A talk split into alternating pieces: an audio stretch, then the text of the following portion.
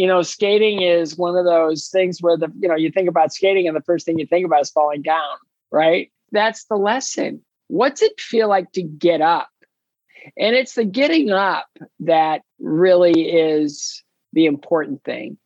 If you fall down in skating, you did something wrong. So how do I correct it right? Don't make that same mistake again? Or how do I work through that mistake to, to make sure that I can get beyond it? And you're going to fall down. And it's, and it's, you know, it's all part of that getting up and learning, getting up and learning. I'm grateful for all the times that I've had to get up. You know, one fall in particular, I, I decided at 51 I was going to come back and perform in my 10th anniversary of this cancer fundraiser I, I used to throw in Cleveland. It was a big night and I had a camera crew following me. And I got my friend Bobby Goldwater from Madison Square Garden, he, he just said, uh, how's the backflip going? I go, Bobby, I'm 51. I, uh, why would I do a backflip? And he goes, when was the last time you did a show without one? And I go, oh, I guess I have to figure out how to do a backflip in like two weeks. So I found a gymnastics studio.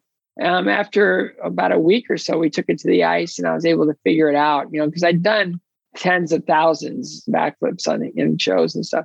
So I'm, I'm looking at that going, wow, I, I, might be able to do this. So I get to the show and there's that camera crew in the corner. And uh, I go out to do my, I land my first jump and I'm really happy. And then I go around to this jump combination. At the end of the jump combination, I realize that I'm not on my skates. I'm actually sitting down on the ice. And it was like, oh man. And I went to get up and my legs kind of buckled a little bit. And I realized that my legs are gone. I got nothing left. So I got to go all the way down to the other end of the ice and I have to come all the way back where I just got up and do a backflip on 51 year old drop dead legs. Really? That, that doesn't feel like it's even possible, you know? So I got up and I got some speed up and I did this big breath of fresh air and I looked into the audience and sitting directly in front of me was William Shatner.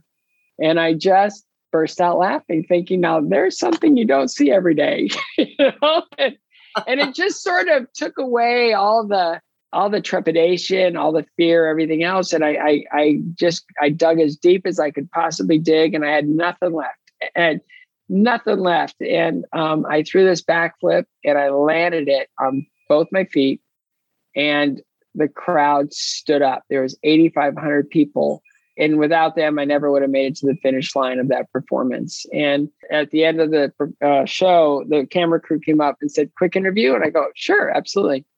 And the first thing they did said, "You fell," and I go, "I did," and they go, "Were you embarrassed?" just and I thought about it for a second. I said, "No, no, I wasn't embarrassed." And they go, "Come on, really?"